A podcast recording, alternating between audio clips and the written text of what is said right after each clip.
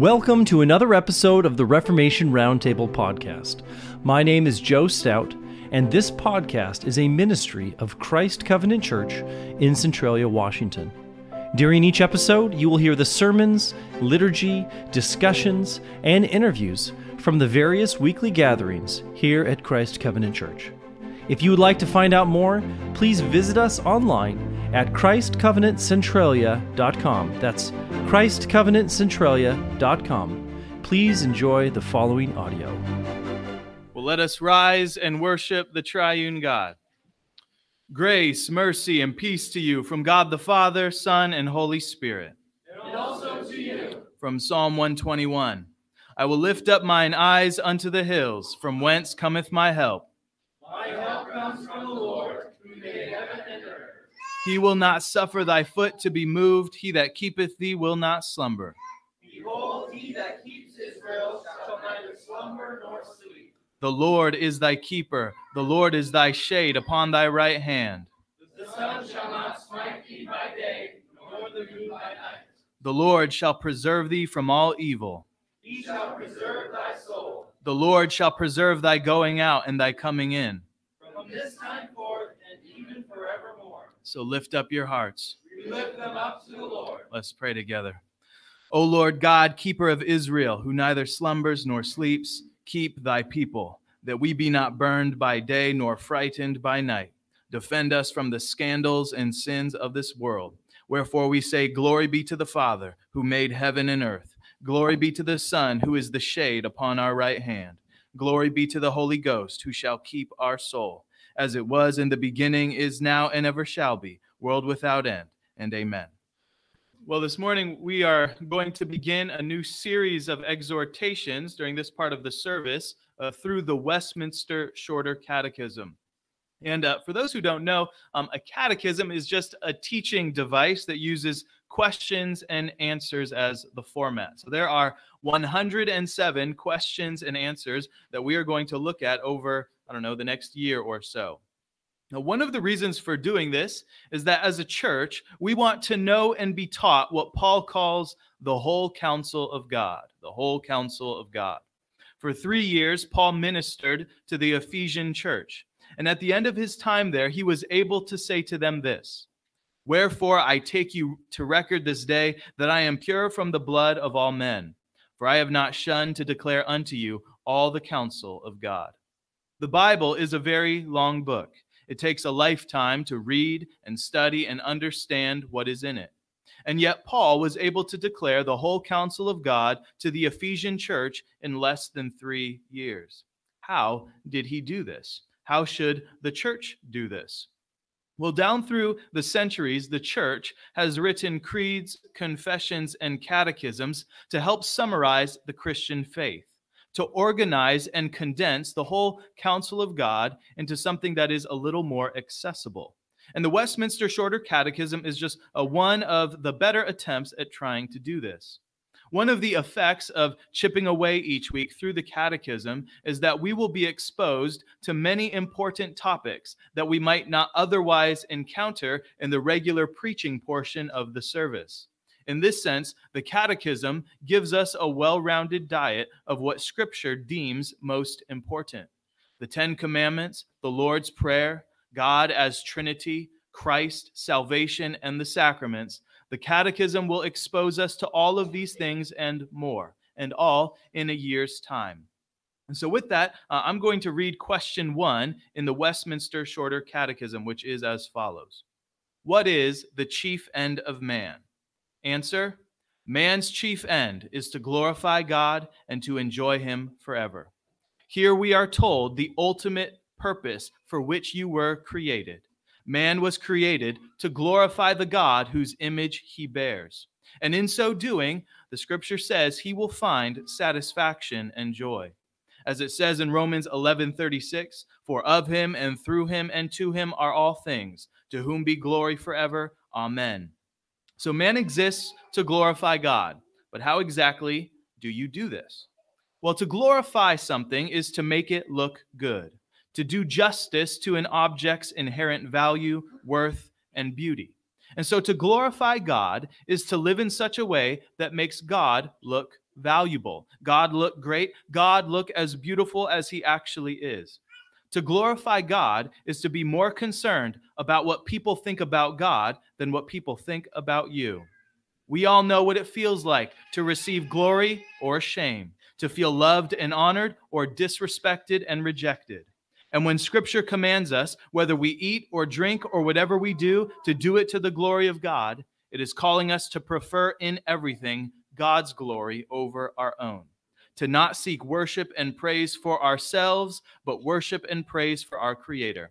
As it says in Psalm 115, Not unto us, O Lord, not unto us, but unto thy name give glory, for thy mercy and for thy truth's sake. So, what is the purpose for which you exist? You exist to worship God, to make him look as valuable and glorious as he actually is. And when you do that, you will be rewarded with joy that never ends. Man's chief end is to glorify God and to enjoy Him forever. This reminds us of our need to confess our sins. So, as you are able, let us kneel before the Lord.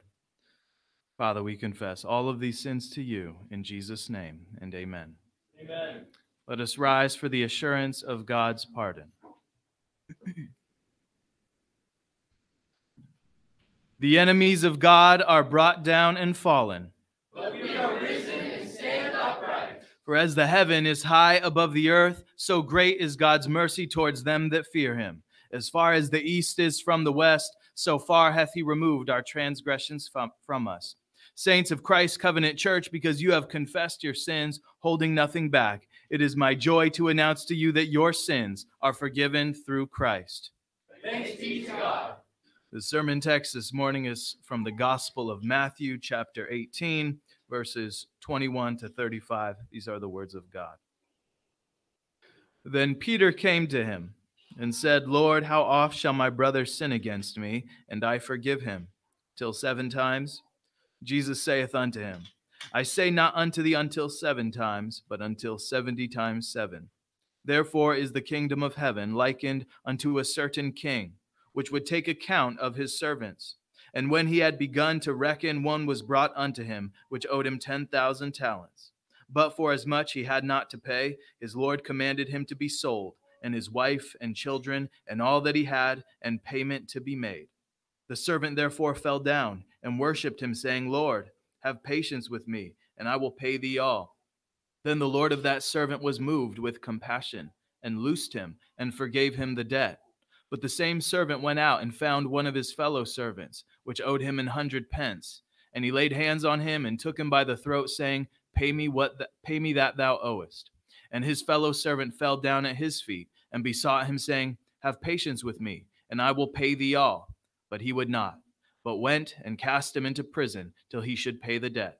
So when his fellow servants saw what was done, they were very sorry, and came and told unto their Lord all that was done.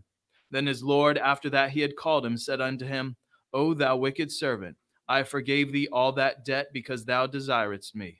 Shouldest not thou also have had compassion on thy fellow servant, even as I had pity on thee? And his Lord was wroth, and delivered him to the tormentors, till he should pay all that was due unto him. So likewise shall my heavenly Father do also unto you, if ye from your hearts forgive not every one his brother their trespasses. Let's pray. Father, we ask now that as we study your word, that you would give us your Holy Spirit, that we, being good soil, might receive the implanted word and bear fruit that remains. We ask this in Jesus' name, and amen. Amen.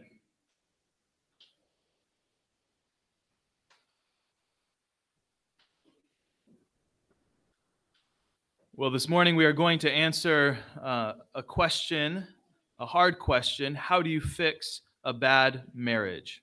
How do you fix a bad marriage? And uh, I'm going to give you the bad news, the sad news up front, which is that uh, not all marriages can be fixed. It takes two people to have a marriage.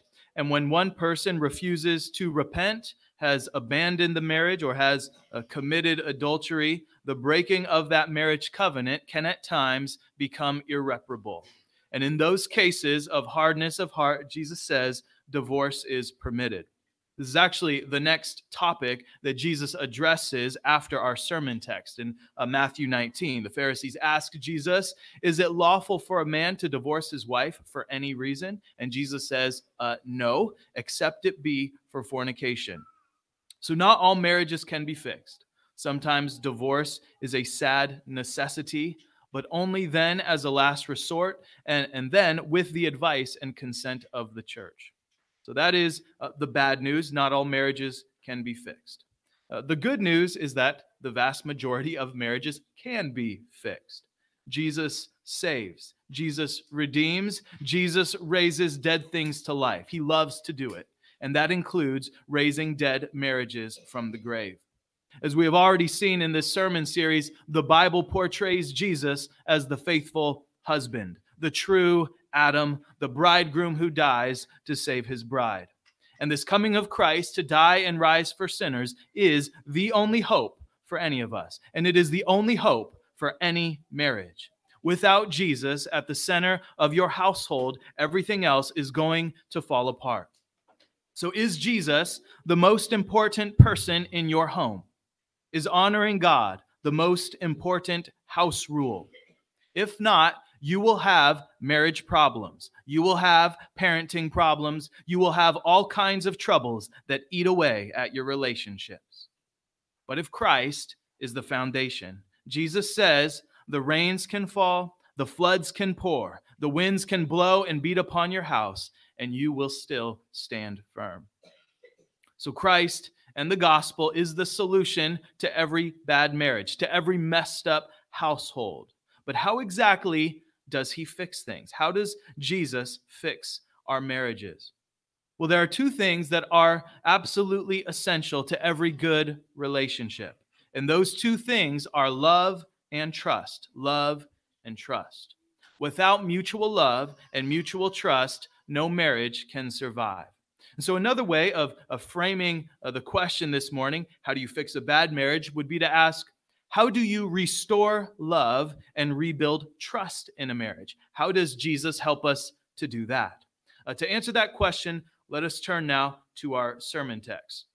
So, starting in verses uh, 21 to 22, says, Then came Peter to him and said, Lord, how oft shall my brother sin against me, and I forgive him? Till seven times? Jesus saith unto him, I say not unto thee until seven times, but until seventy times seven.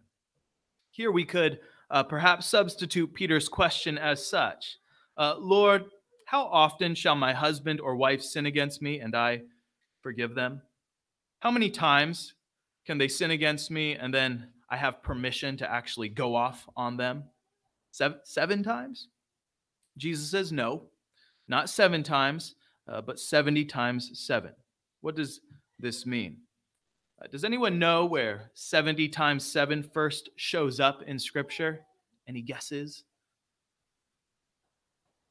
It's very early. It's the first book of the Bible, Malachi. Cain and Abel. Very good. So Genesis 4, Cain kills Abel, and it says, Whoso God says this to, to Cain, whosoever slayeth Cain, vengeance shall be taken on him sevenfold. And then a few verses later, we meet a guy named Lamech, who says to his two wives, Ada and Zillah, Hear my voice, ye wives of Lamech, hearken unto my speech. For I have slain a man to my wounding, and a young man to my hurt. If Cain shall be avenged sevenfold, truly Lamech seventy and sevenfold. And that is the first 70 times seven that we find in the Bible this idea of judgment happening in patterns of seven or 70 or 70 times seven is a consistent theme throughout the Old Testament. And it builds and comes to a climax with the coming of Jesus Christ. When Israel breaks covenant with God, how long are they in exile for? Does anyone remember? 70, 70 years. In Daniel 9, there is a prophecy that Christ would bring an end to sacrifice in the 70th seven, or uh, what probably your translation says the 70th week. A, a week is just a seven in the Bible. When Luke gives us his genealogy for Jesus, so Jesus is baptized, and then boom, he gives us uh, the genealogy in Luke 3. If you count how many generations there are, there are 77 generations from Christ back to Adam. And in all these instances, seven signifies some kind of completeness, with 70 times seven being the you know totality of that completeness. So, what does this mean then for forgiveness? Well, it means that Jesus has come to forgive the sins of the whole world. And if Jesus offers whole and entire and complete forgiveness, then we, his followers, must do the same, which means we must forgive our brother, our husband, our wife as many times as it takes. Not only must we forgive without keeping count, but we must forgive the sins that seem most unforgivable. Sins like murder, sins that only the Cains and Lamechs of the world commit. That is what forgiving 70 times 7 means. And if that seems crazy to you, well, then Jesus has just the story to tell you.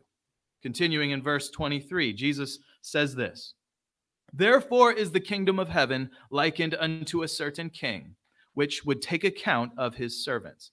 So, this story is a similitude, an analogy for what God's kingdom is like. It is like a king who is settling accounts with his servants. This is judgment day. The king is Christ, and we are the servants. That's the setup. Verse 24 And when he had begun to reckon, one was brought unto him, which owed him 10,000 talents. How much is 10,000 talents? Well, uh, 10,000 is the highest Greek numeral, and a talent is the largest unit of currency. In other words, this is kind of the largest financial sum you could uh, speak of. Uh, just to give you some perspective here, uh, the imperial taxes for Judea, Idumea, Samaria, Galilee, and Perea all combined was only 800 talents. And so here is a servant who owes the king uh, over 12 times the annual tax revenue for all of those regions. This is a huge debt, and that is how much every person owes God. That is how much every person owes God. Now, someone might object here and say, you know, it seems kind of unjust for God to punish us forever for something that, you know, only happened in a moment in this life. Doesn't that seem unfair? How is it that this servant could even accumulate that much debt? Well, uh, besides being a, a, sinful question to ask, this question misunderstands both who God is and how justice works. Uh, I'll give you an example. How, how long does it take to commit a murder or to commit adultery, right? I mean, you could plan something for a long time, but the actual act only takes, you know, a few minutes. And yet, the consequence of those momentary actions last for a lifetime. They're irreversible. You cannot undo a murder. You cannot undo adultery. Once those crimes have been committed, there is no way to repay. This isn't like stealing where you can uh, make restitution. And thus, under God's law, the penalty for these kinds of crimes was death. So the duration of the crime is not the only metric for justice. And we all kind of know this. You also have to factor in what we might call the heinousness or the seriousness of the crime. We'll give you another example. Uh, imagine a, a, grown man, a big uh, buff guy. He just walks up to another grown man and decks him in the face, knocks him out. And for no reason at all. He, he just wanted to do it. We'd all say, okay, uh, that's bad. You know, you shouldn't do that. Uh, but what if he punched uh, an old lady? What if he punched a child or a pregnant woman or a baby? We all know that that is far worse. Of course, they're all people, but there's a difference in degree. The same goes for when a person of great dignity is attacked.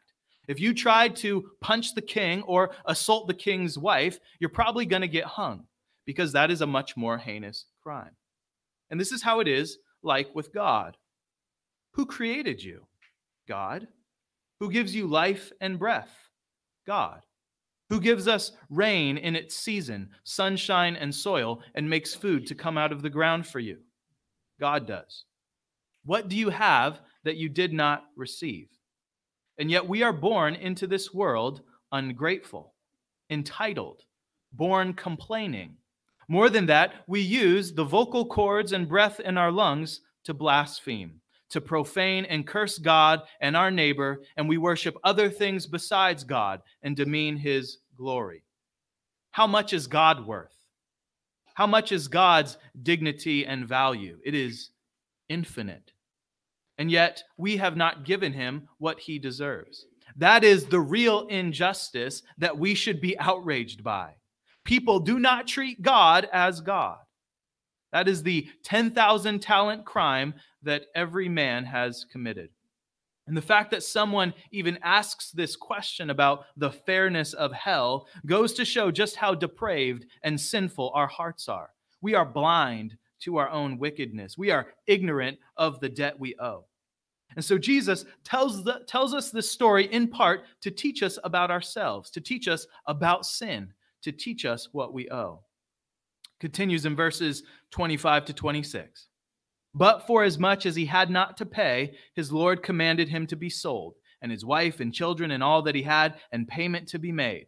The servant therefore fell down and worshipped him, saying, Lord, have patience with me, and I will pay thee all. Think about this.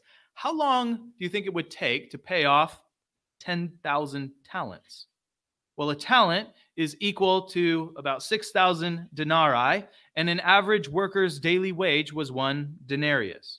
And so, if this servant were to pay back that 10,000 talents, it would take him 164,383 years. You know, that's, uh, you know, like 27 times the whole history of the earth, if the earth is, you know, 6,000 years old. 164,383 years to pay back the 10,000 talents.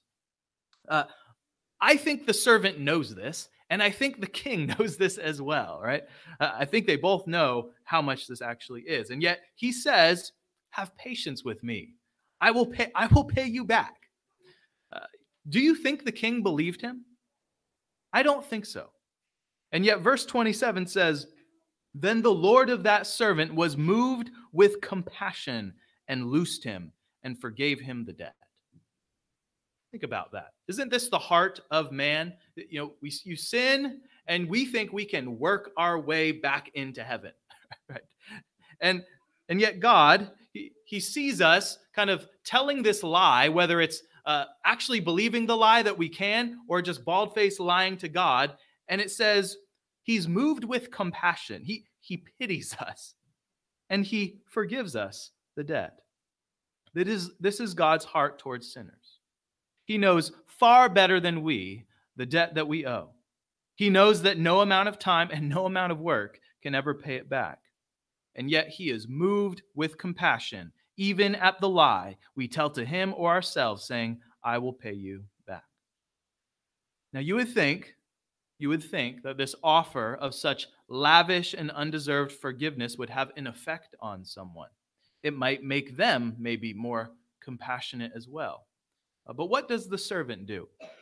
Verse 28 But the same servant went out and found one of his fellow servants. Right? And in the text, this is just happening bang, bang, right, right away. He, he leaves the king's presence and he goes out and he finds one of his fellow servants, which owed him an hundred pence. And he laid hands on him, took him by the throat, saying, Pay me that thou owest. Now, uh, if you've ever maybe heard other sermons on this text or read commentaries on it, uh, you it's common to hear how little a hundred pence is, and compared to ten thousand talents, it is a you know infinitesimally small sum. But a hundred pence is not a hundred pennies; it's a hundred days worth of wages. So uh, imagine this: imagine you went to work for three and a half months and then never got a paycheck for it. Okay. How would that make you feel? I mean, that's not a totally unpayable amount like the 10,000 talents, but I mean, that's still a quarter of your annual income. Three and a half months you're working, that's, that's a 100 pence, and you never get paid. So think about um, how you would feel towards your employer or towards maybe you loaned that money to someone, how you would feel towards them if that was owed to you. What would you feel when you saw that person who owes you? Would you be moved with compassion? Would you be inclined to forgive their debt? Or would you do what this servant does and grab them by the throat and tell them to pay up? Well, this is, in essence, what happens in bad marriages. You hold old sins against your spouse. You don't ever let them forget what they owe you. You keep all the receipts, a record of wrongs, and you grab them by the throat, hopefully not literally, any chance you get, and tell them to pay up. What is the habit of a bad marriage? You minimize your sins and you magnify their sins. All of your sins are understandable. There's good reasons for them, there's good excuses for them. You know, you had a headache, but all of their sins are totally unacceptable. And so long as that is the way that you relate to your fellow servant, your husband, your wife, or anyone really, you are telling God, please treat me like that. Treat me the way that I treat other people. What did we just pray in the Lord's Prayer? Forgive us our debts as we forgive our debtors. The Lord's Prayer is a dangerous prayer to pray. It is dangerous to pray that prayer, to ask God to do that if you have any unforgiveness in your heart. And it is so serious that you ought to question whether you are a Christian, whether you are born again, if love and forgiveness is not coming out of you. Why? Well, because look at what happens to the unforgiving servant in this parable. Verses 29 to 35. And his fellow servant fell down at his feet and besought him, saying, Have patience with me, and I will pay thee all. And he would not, but went and cast him into prison till he should pay the debt. So when his fellow servants saw what was done, they were very sorry, and came and told unto their Lord all that was done. Then his Lord, after that he had called him, said unto him, O thou wicked servant, I forgave thee all that debt because thou desiredst me. Shouldst not thou also have had compassion on thy fellow servant, even as I had pity on thee? And his Lord was wroth, and delivered him to the tormentors, till he should pay all that was due unto him. So likewise shall my heavenly Father do also unto you, if ye from your hearts forgive not every one his brother their trespasses. What is the destiny of those who refuse to forgive? It's being delivered to the tormentors. Jesus says you will be handed over to the torturers. That is how serious unforgiveness is to God. And this is a compounded uh, in marriage by the fact that you are one with your spouse. And so to hold a debt over the head of your husband or wife is to hold a debt over your own head. Aren't you one flesh? Aren't you on the same team? Aren't your possessions shared? Usually, the person who holds on to the debt does so because they think it gives them power. And so to forgive would be to relinquish the power that you feel you have over someone, the power to get your way. And that is exactly what God demands that you give up when you forgive. You give up the judgment seat. In Scripture, there are two chairs you can sit in there is the throne for the king who sits as judge, and then there is the mercy seat. The person who refuses to forgive is the person who has set themselves up as God, because who has the power to forgive sins but God alone? And so to forgive is to get up and give the judgment seat over to God. That's his chair. You're sitting in God's chair. And then you go and sit down next to your spouse in the mercy seat. That is the only safe place to be. That is where all good marriages must begin and must stay, with husband and wife together in the mercy seat and God alone sitting as judge. And there is absolutely zero hope for your marriage until that happens. You cannot make any real progress any progress at all in restoring love or rebuilding trust until those debts have been settled before the Lord. I'll close with a couple of uh, practical applications and how uh, this should be done. Number one, uh, Jesus says in Matthew 7 remove the plank from your own eye before you deal with the speck in your brother's eye. So, doubtless, there's sins against you, but scripture says here you are going to tend to magnify their sin and minimize your own. And if that is the case, do not confront the sin of your spouse until you have sought forgiveness from them for your own sins. Do not confront your spouse's sin until you have sought forgiveness for your sins. That is the order of things. Deal with your plank before their speck. That's number one. Number two, ask yourself and ask, ask the Lord uh, these two questions. Now, the first question is this Is there anyone I need to ask for forgiveness? Is there anyone I need to ask for forgiveness? Anyone at all?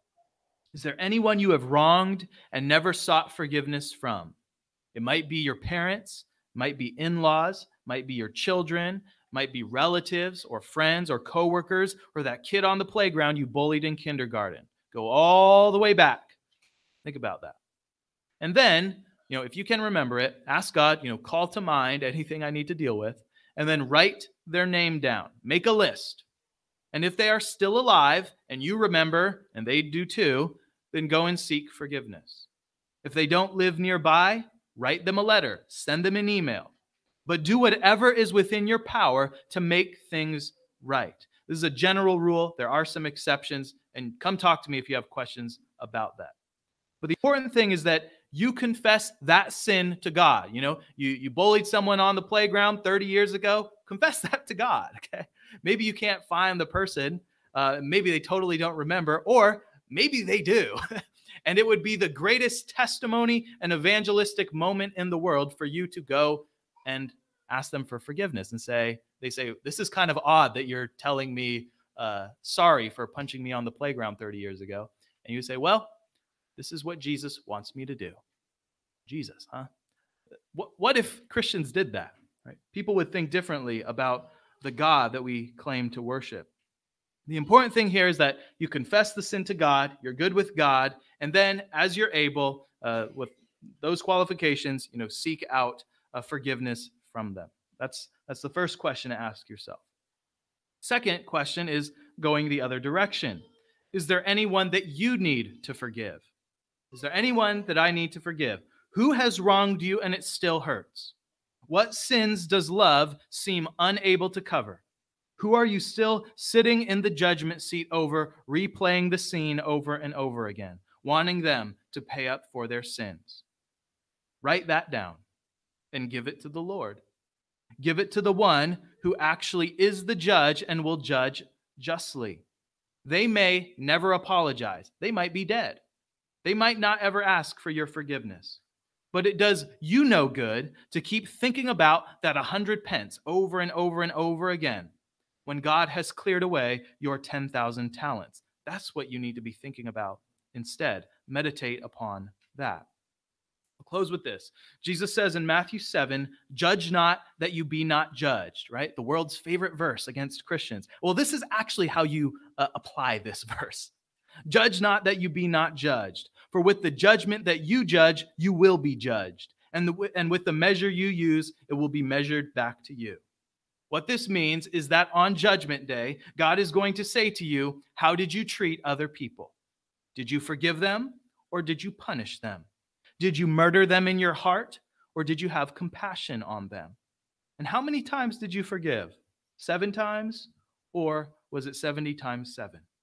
Jesus says, So likewise shall my heavenly Father do unto you. What do you want to hear from God on Judgment Day? Well done, good and faithful servant, enter into the joy of your master, or depart from me, you worker of iniquity. I never knew you. That choice of what you're going to hear is before you today. The choice is yours.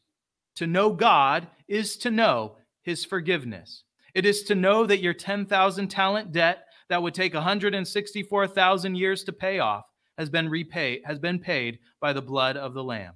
And therefore anything anyone ever does to you is just a hundred pence in comparison. That doesn't mean it won't hurt. There's real sin, real betrayal, real evil in this world. But where sin abounds, God's grace has abounded all the more. And so let grace abound in your marriage. Make the death and resurrection and reign of Christ the foundation of your home.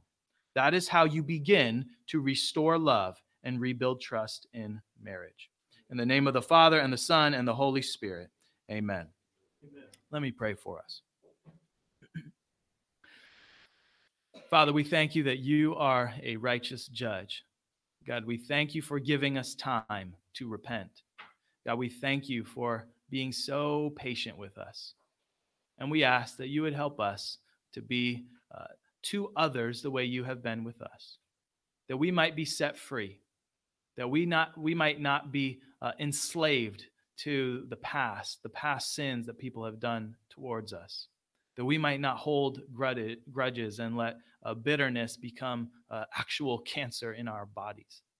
God, will you have mercy on uh, the marriages in our church? Will you restore marriages that are fractured? Will you protect and strengthen marriages that are doing well? Will you help us by Christ's name? We pray this in his name and amen. In Matthew chapter 5, verses 23 to 24, Jesus says, If you bring your gift to the altar and there remember that your brother has something against you, leave your gift there before the altar and go your way. First be reconciled to your brother and then come and offer your gift. The whole point of worship is communion with God. And in this passage, Jesus is saying that the prerequisite to communion is reconciliation with others. Don't come to this table if you still owe your brother an apology. Offer the gift of forgiveness and then come and partake. In this meal, the Lord Jesus gives us himself.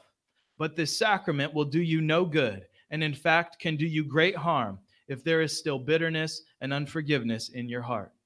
Paul says in 1 Corinthians 11, For if we would judge ourselves, we should not be judged.